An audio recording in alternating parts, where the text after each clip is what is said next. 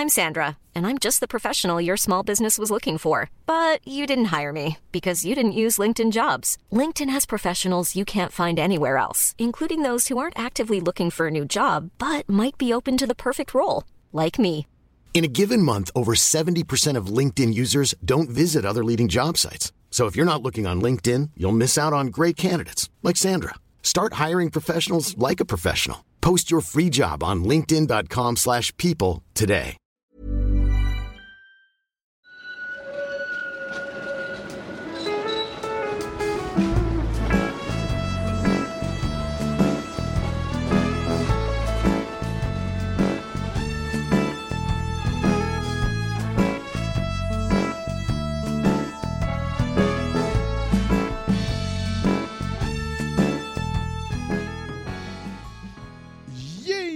Då var vi tillbaka igen, gator och torg i Göteborg med mig Daniel Karlfors. Jag är någon slags programledare och med mig har jag som vanligt någon sorts expert. Någon sorts expert, mm. Vilken expert?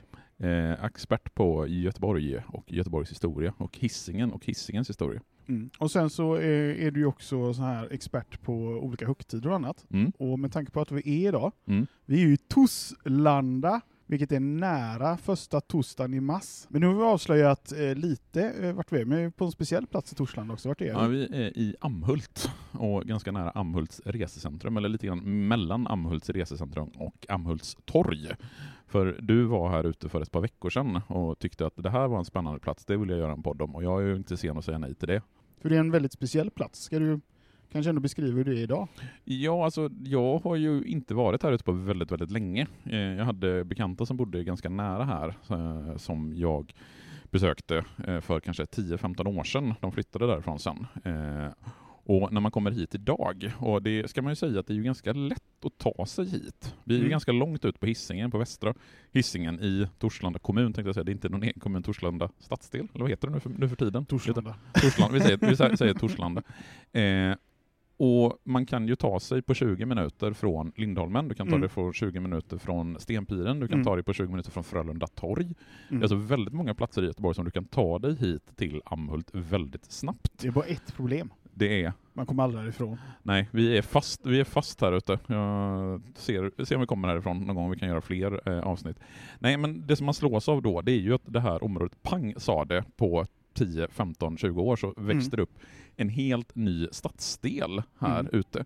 Och det är ju först i början på tjugohundratalet, alltså för ungefär tjugo år sedan, som man bestämmer att mm. den här stadsdelen ska byggas här. Och då har du legat bland annat Torslanda flygplats eh, här ute. Mm. Och tittar man på till exempel flygbilder från tidigt tjugohundratal så finns ju nästan ingenting av det som finns här idag. Mm. Det, då har man ju till exempel landningsbanan är fortfarande kvar här i början av tjugohundratalet. Mm. Men ska vi hoppa tillbaka till eh, typ eh, stenålder och liknande? Mm. Fanns Torslanda då?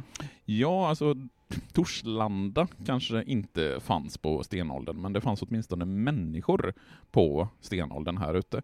För under stora delar av det vi kallar för förhistorien så var ju Hisingen, och det har vi varit inne på tidigare, en skärgård bestående av ett antal öar. Och de lägst liggande delarna av nuvarande Torslanda låg under vatten eller i direkt anslutning till vatten. Och de äldsta spåren vi har av mänsklig aktivitet här ute, det är då från den äldre stenåldern, och det är olika boplatser. Mm. För då ska man ju tänka sig att den äldre stenåldern, det är ju innan vi blir bofasta och får jordbruk. Och då är de här fiskrika områdena där man kan liksom få fisk lämpliga att bosätta sig vid, givetvis. Mm. Sen om vi spolar lite framåt till mitten av tolvhundratalet så delas ju Hisingen, som då är den norska Hisingen, i inte riktigt två lika stora delar, men Lundby och Tuve socknar, de blir ju en del av svenska Västergötland. Så de här stenåldersmänniskorna var norrmän? Nej, alltså Norge fanns ju inte på stenåldern, men de ättlingarna till ja, de stenåldersmänniskorna, de var ju norrmän, för så länge Norge har funnits från vikingatiden där någonstans så var ju Hisingen norskt. Mm. Och sen på tolvhundratalet så blir Lundby och Tuve socknar en del av Sverige, medan då resten av Hisingen är en del av Norge fram till sextonhundrafemtioåtta. Mm. Vilket gör att Torslanda fram till sextonhundrafemtioåtta tillsammans med Backa, Björlanda, Rödbo, Säve och Öckerö är en del av västra Hisingens härad och därmed också en del av Norge. Så de här namnen finns redan på, vad sa du, trettonhundratalet? Ja, alltså Torslanda kan vi ju förmodligen söka ännu längre tillbaka än tolvhundratalet eftersom, åtminstone enligt Torslanda Hembygdsförening, så är namnet Torslanda från en gammal hednisk offerplats helgad åt åskguden Tor. Och Tor är ju en gud som man dyrkar eller som finns i någon mening innan kristendomen kommer till Sverige. Och ska vi tro den förklaringen från Torslanda Hembygdsförening så måste ju namnet Torslanda komma före kristendomen kommer till Sverige. Mm. Och kristendomen kommer då på elvahundratalet, vilket gör att vi med ganska stor säkerhet kan säga att Torslanda som namn har funnits åtminstone på vikingatiden och förmodligen ännu tidigare. Och de här andra namnen eh, på byar i Torslanda, till exempel Röd, Tumlehed, Amhult och Hästervik, det är också namn som vi kan belägga åtminstone till trettonhundratalet. Och Amhult, det hette ju från början Almholt. Och där kan man lite grann förstå var Al- Amhult kommer ifrån. Det är alltså en almskog, helt enkelt en skog av almar. Holt är ju ett gammalt svenskt namn för skog helt enkelt. Och almar, det känner vi till som ett träd. When you're ready to pop the question, the last thing you want to do is second guess the ring. At Blue Nile dot com you can design a one-of-a-kind ring with the ease and convenience of shopping online. Choose your diamond and setting. When you find the one, you'll get it delivered right to your door. Go to Blue Nile dot com and use promo code LISTEN to get fifty dollars off your purchase of five hundred dollars or more. That's code LISTEN at Blue Nile dot com for fifty dollars off your purchase. Blue Nile dot com, code LISTEN. I'm Sandra, and I'm just the professional your small business was looking for. But you didn't hire me, because you didn't use LinkedIn Jobs. LinkedIn has professionals you can't find anywhere else, including those who aren't actively looking for a new job, but might be open to the perfect role, like me. In a given month, over seventy percent of LinkedIn users don't visit other leading job sites. So if you're not looking on LinkedIn, you'll miss out on great candidates, like Sandra. Start hiring professionals like a professional. Post your free job on linkedin dot com slash people today. Men vi hoppar rast vidare till det här för oss väldigt viktiga årtalet sextonhundrafemtioåtta. Ja, det är ju det året som Karl den tionde Gustav tågar över Stora Bält och vi får freden i Roskilde sextonhundrafemtioåtta. Och det som händer då för Hisingens del, det är ju att hela Hisingen blir svensk, vilket innebär att då Torslanda blir en del av Sverige. Men under det fortsatta sextonhundratalet och egentligen hela vägen fram till Karl den tolftes död sjuttonhundraarton så är Torslandaborna ändå plågade av de ständiga stridigheterna mellan Sverige och Danmark-Norge. Så det här är ju under den svenska stormaktstiden då Sverige är indraget i en mängd olika krig, bland annat med Danmark-Norge vid ett flertal tillfällen.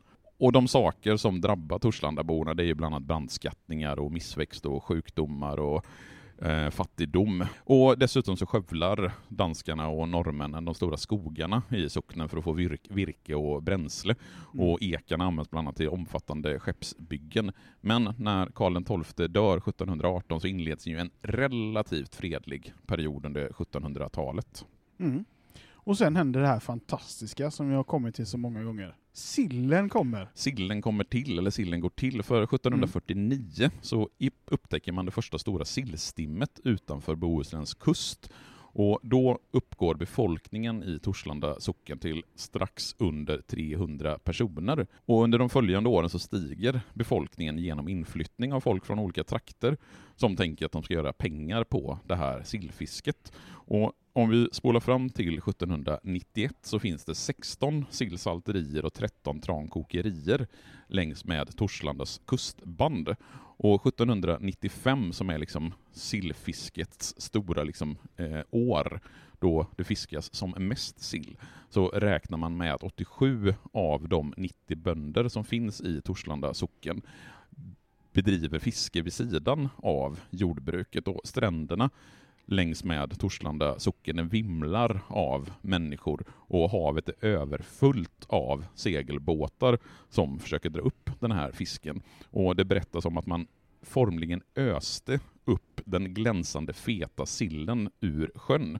Så slutet på sjuttonhundratalet och några år in på artonhundratalet är verkligen en sån här blomstringsperiod i Torslanda sockens historia. Sen så i början av artonhundratalet så avtar sillfisket eftersom sillen inte längre går till. För det är ju det som är det märkliga med sillen. Att under vissa tillfällen så går den till och det finns jättemycket sill och sen så kan den helt plötsligt dra sig tillbaka och så finns det inte lika mycket sill längre. Och det gör ju att många av de som hade flyttat in till Torslanda för att bedriva sillfiske, de ställs på bar backe och måste flytta bort från socknen. En viktig förändring också där under artonhundratalet när Sverige har påbörjat sin långa fred kan vi säga och lite längre fram är det här med laga skifte. Hur påverkar det detta området? Ja, alltså laga skifte, det är ju det här att man ändrar om ägarförhållandena på jordbruksmarken.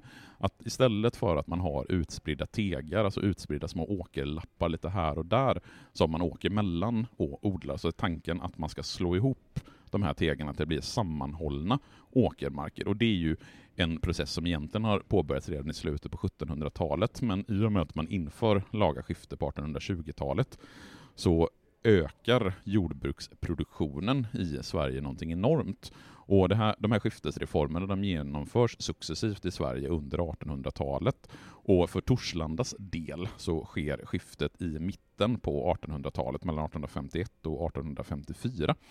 Och det gör att arealen som man kan bedriva åkerbruk på växer. Dessutom så inför man växelbruk. Man inför andra sädeslag än kornet, bland annat havre.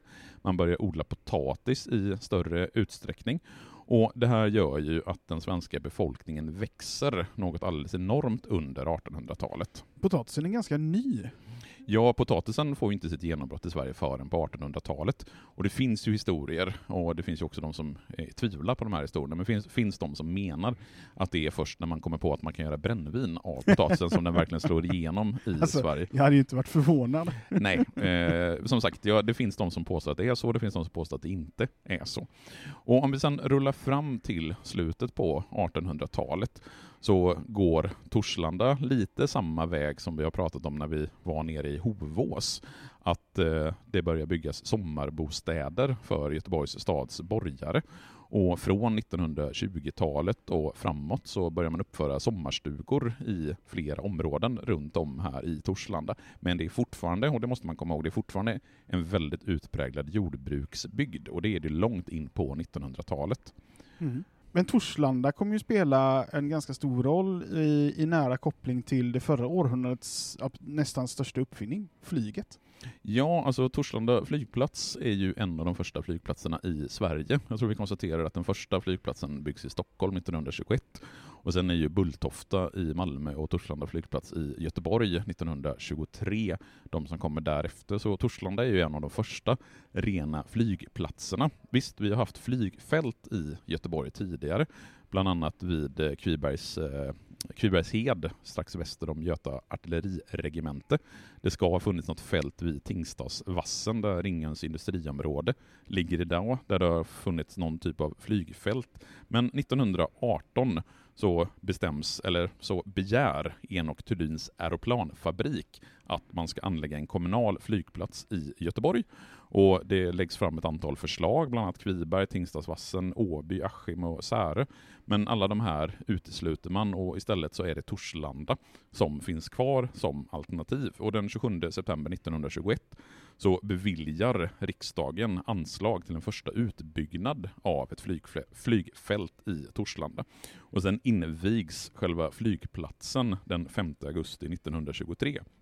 Av kronprins Gustaf Adolf. Och det är ju samma år som Göteborg firar sitt trehundraårsjubileum, två år försenat.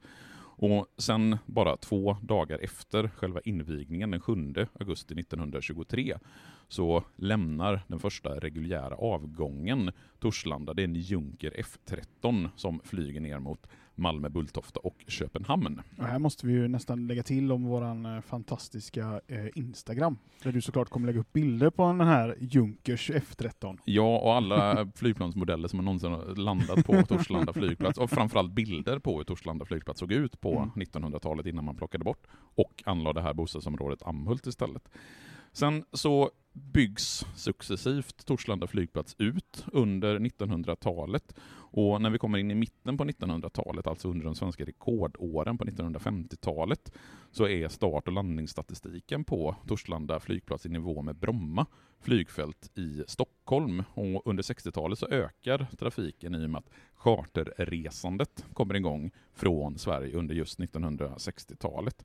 Sen händer det ju andra viktiga saker här ute på Hisingen just under nittonhundrasextiotalet. För då blir ju Hisingen ett tämligen viktigt industricentrum, med bland annat med Arendalsvarvet, med Volvo, med raffinaderier. Samtidigt så bygger man ett antal bostäder där ute på Torslanda. Och det här ställer nya krav men också nya restriktioner på den här flygplatsen. Och jag har förstått det som att eh, platsen för Torslanda flygplats inte var så lämplig sen när vi kommer in på nittonhundrasjuttiotalet. För då byggs ju sen också Säve flygplats och Landvetter flygplats under nittonhundrasjuttiotalet. Så den andra oktober nittonhundrasjuttiosju klockan tjugotvå och tjugofem på kvällen så lyfter det sista reguljära trafik- trafikflygplanet eh, från Torslanda flygplats. Och återigen så är det på väg ner till Köpenhamn.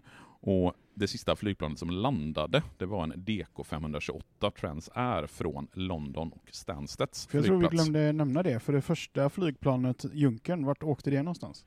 Jo, det sa jag. Det åkte sa ner det? till Köpenhamn och Bra. till Malmö Bulltofta. Så vi band ihop sock- säcken där, som man säger, med, med sista... Sista och första. Mm. Mm. Men förutom flygplan och Volvobilar och sånt där, hände det väl mer saker på to- i Torslanda?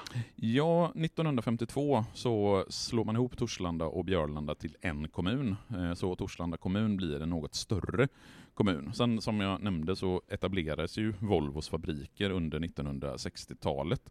Och man bygger nya bostadsområden, bland annat i Röd och Nolered, som man ansluter till Torslanda gamla centrum kring kyrkan. Och Torslanda torg byggs på nittonhundrasjuttiotalet, och letar man efter Torslanda torg i arkiv och liknande så hittar man inga belägg från nittonhundrasjuttiotalet, utan det är från nittonhundraåttiofem, men det beror på att Torslanda torg när det byggdes hette Nolereds torg, och det är först nittonhundraåttiofem som man byter namn till Torslanda torg. Och Torslanda torg, det är ett antal lamellhus och en grupp punkthus i fyra våningar, och det är ett ganska typiskt sånt här sextio-sjuttio-tals torg. Sen nittonhundrasextiosju så blir ju Torslanda inklusive Tuve och Säve en del av Göteborgs kommun. Det är ju en del av alla de här inkorporeringarna som görs under nittonhundratalet, och Göteborgs kommun successivt fram till nittonhundrasjuttiotalets slut växer, och hela Hisingen blir en del av Göteborgs kommun.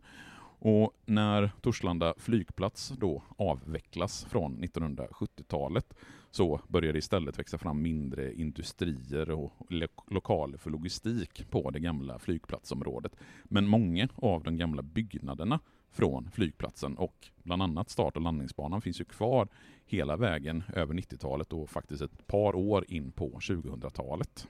Ja, och nu har vi gjort någon sån här som vanligt historisk exposé. Men eh, vi har pratat ganska lite om Amhult och där vi sitter nu. Men, ja, det är det... för att det finns ju inte före tjugohundratalet, så det så finns det inte så mycket svårt... att säga. Men nu har vi kommit dit, så nu kanske du har mycket mer att säga om det. Ja, för någonstans, och det här är ju lite intressant för den som inte vet hur man gör research, att ju närmare i tid man kommer en plats, så svårare är det att hitta material. Det finns mm. ofta väldigt mycket skrivet om sånt som är byggt på säg nittonhundrasextiotalet eller sånt som är byggt på artonhundratalet. Men sånt som är byggt de senaste tjugo åren, där måste man ju liksom gå till Stadsbyggnadskontorets arkiv och handlingar mm. och titta. Och kanske även läsa reklambroschyrer från Amhult när det ska flyttas in nya hyresgäster och liknande. Men det man kan konstatera, det är att man redan i slutet av nittonhundratalet börjar planeringen av det här nya bostadsområdet Amhult. Namnet Amhult, det finns ju sedan trettonhundratalet. Och det område som man pekar ut som ett naturligt exploateringsområde, det är då gamla Torslanda flygplats. Och utgångspunkten och tanken med att bygga ett helt nytt område här i Amhult, det är att befolkningen hade ökat i Torslanda under nittonhundranittiotalet, och det innebar ett ökat behov, dels givetvis av bostäder, men det fanns också behov av lokaler för förvaltning, för kultur, kontor, service och liknande. Och framförallt såg man behovet av ett större handelsutbud inom stadsdelen. Det befintliga torget, Torslanda torg, det hade inte förutsättningar för en expansion. Man kunde alltså inte bygga ut det i den utsträckning som man tyckte var rimligt. Och tjugohundraett så beslutar man att en helt ny stadsdel ska byggas i Amhult. Man hade börjat planera den ett par tio år tidigare, men tjugohundraett så fattar man beslut om att nu ska vi bygga en ny stadsdel som ska heta Amhult. Och i den första etappen så skulle det finnas femton tusen kvadratmeter affärsyta.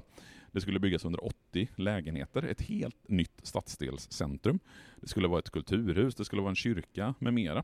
Och tjugohundratvå så bodde fjorton personer i området Amhult. Och tre år senare så hade drygt tusen människor flyttat in i den nya stadsdelen. Så det är ju en enorm expansion bara på några år. Och då är det ju på det gamla flygfältet som man bygger upp den här nya stadsdelen. Och en viktig del i byggandet av Amhult är ju Amhults trädgårdsstad med trehundra hyresrätter i varierande storlek. För en sak som det har funnits brist på i Torslanda, det är ju just hyresrätter. Och därför så fanns det redan från början med att man, när man bygger Amhults trädgårdsstad, då ska det vara med hyresrätter, och det var det kommunala bostadsbolaget som tog det första spadtaget i byggandet av Amhults trädgårdsstad. Och bebyggelsen i den här trädgårdsstaden, den är utformad utifrån de principer som eh, finns när man bygger en trädgårdsstad, som man har bland annat hämtat från det engelska idealet om att bygga trädgårdsstad vad det gäller skala och täthet. Husen, de är en till en och en halv våning, och det finns då sammanlagt trehundra lägenheter. Och den här engelska idén med trädgårdsstäder, eller garden cities som det heter, det började man bygga redan under nittonhundratalets första år. Jag tror att den första garden city i Storbritannien byggs nittonhundratre. Och bakom de här nya idéerna med trädgårdsstad så fanns det en längtan tillbaka i tiden och en önskan om att njuta lantlivets fördelar i städer med mänskliga mått, som det så fint heter i reklambroschyrerna för de här trädgårdsstäderna. Och grundstrukturen för hur man skulle bygga en trädgårdsstad, det hade man hittat i de medeltida stadsplanerna. Vildvuxna platser med vindlande stråk, inte det här tydliga rutnätsystemet, utan ska det vara lite mer vildvuxet, lite mer slingrande gator. Och i Sverige så har vi några exempel på att bygga avgränsade förstäder under framförallt nittonhundratio- och nittonhundratjugotalet. Men tanken med när man bygger Amhults trädgårdsstad är att det ska vara småskaligt, det ska vara gränder, det ska vara häckar som skiljer av de olika uterummen, det ska vara öppna gräsytor, enkla huskroppar med möjlighet till prefabricering. Och de första nybyggarna, om man nu ska säga så, flyttar då in i december tjugohundratre i det nybyggda Amhult. Jag upplever i alla fall att det Amhult vi sitter i idag är betydligt större än det du har beskrivit hittills. Ja, för att man är inte färdig tjugohundratre, utan man fortsätter ju expansionen. Och tjugohundraelva så var det dags för etapp två av byggandet av Amhult. Och då var tanken att man skulle bygga en blandstad där butiker har ett betydande inslag i stadsbilden. Man skulle skapa ett stadsdelscentrum med service och ett varuutbud som gjorde att människor som bor i Torslanda inte skulle behöva åka in till Göteborgs centrum eller till Backaplan för att göra sina dagliga behov, tänkte jag säga, men för att göra sina dagliga inhandlingar. Utan det man kallar för sällanköpsvaror, det ska man kanske åka till Backaplan eller till Nordstan. Men det här dagliga utbudet, det ska finnas i Amhult. Och det är det som är tanken när man bygger upp liksom hela det nya Amhult i etapp två. Med är det därför det finns ett systembolag? Systembolag, apotek och så vidare.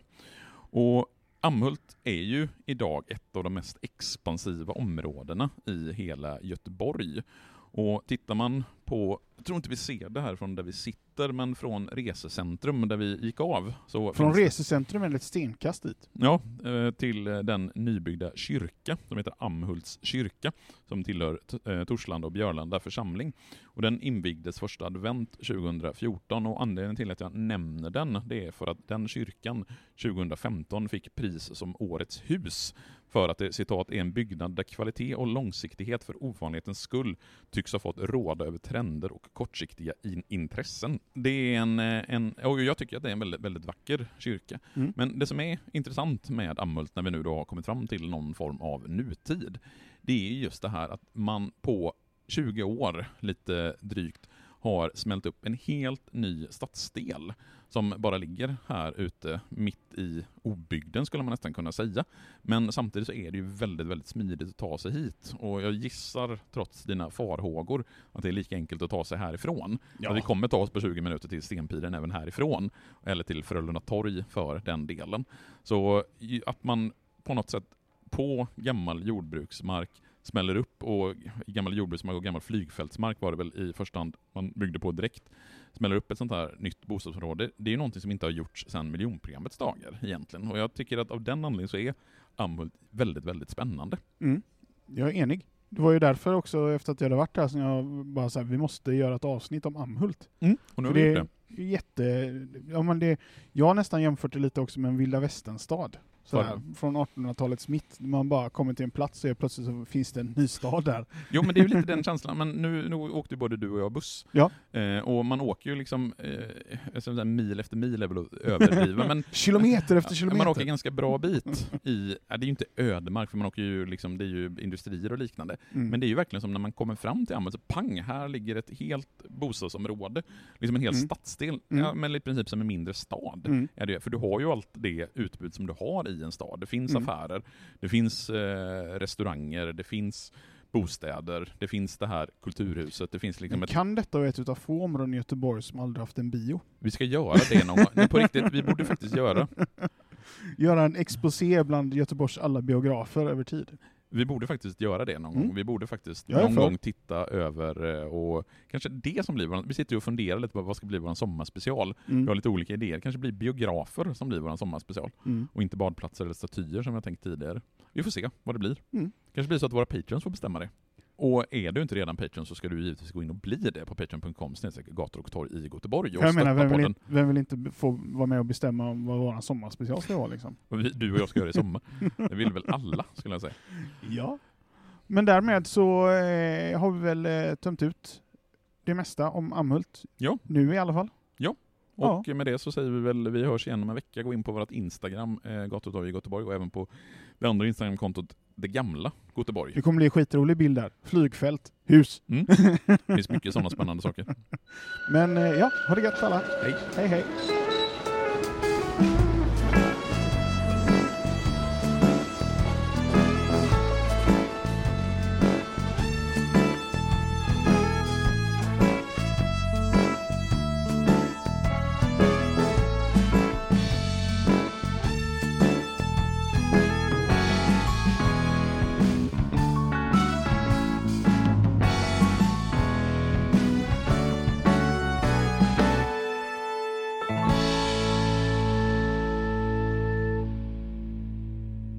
Gator och torg i Göteborg produceras av Reostat Media A B. Mom deserves the best, and there's no better place to shop for Mother's Day than Whole Foods Market. They're your destination for unbeatable savings. From premium gifts to show-stopping flowers and irresistible desserts, start by saving thirty-three percent with Prime on all body care and candles. Then get a fifteen-stem bunch of tulips for just nine ninety-nine each with Prime. Round out Mom's menu with festive rosé, irresistible berry chantilly cake, and more special treats. Come celebrate Mother's Day at Whole Foods Market.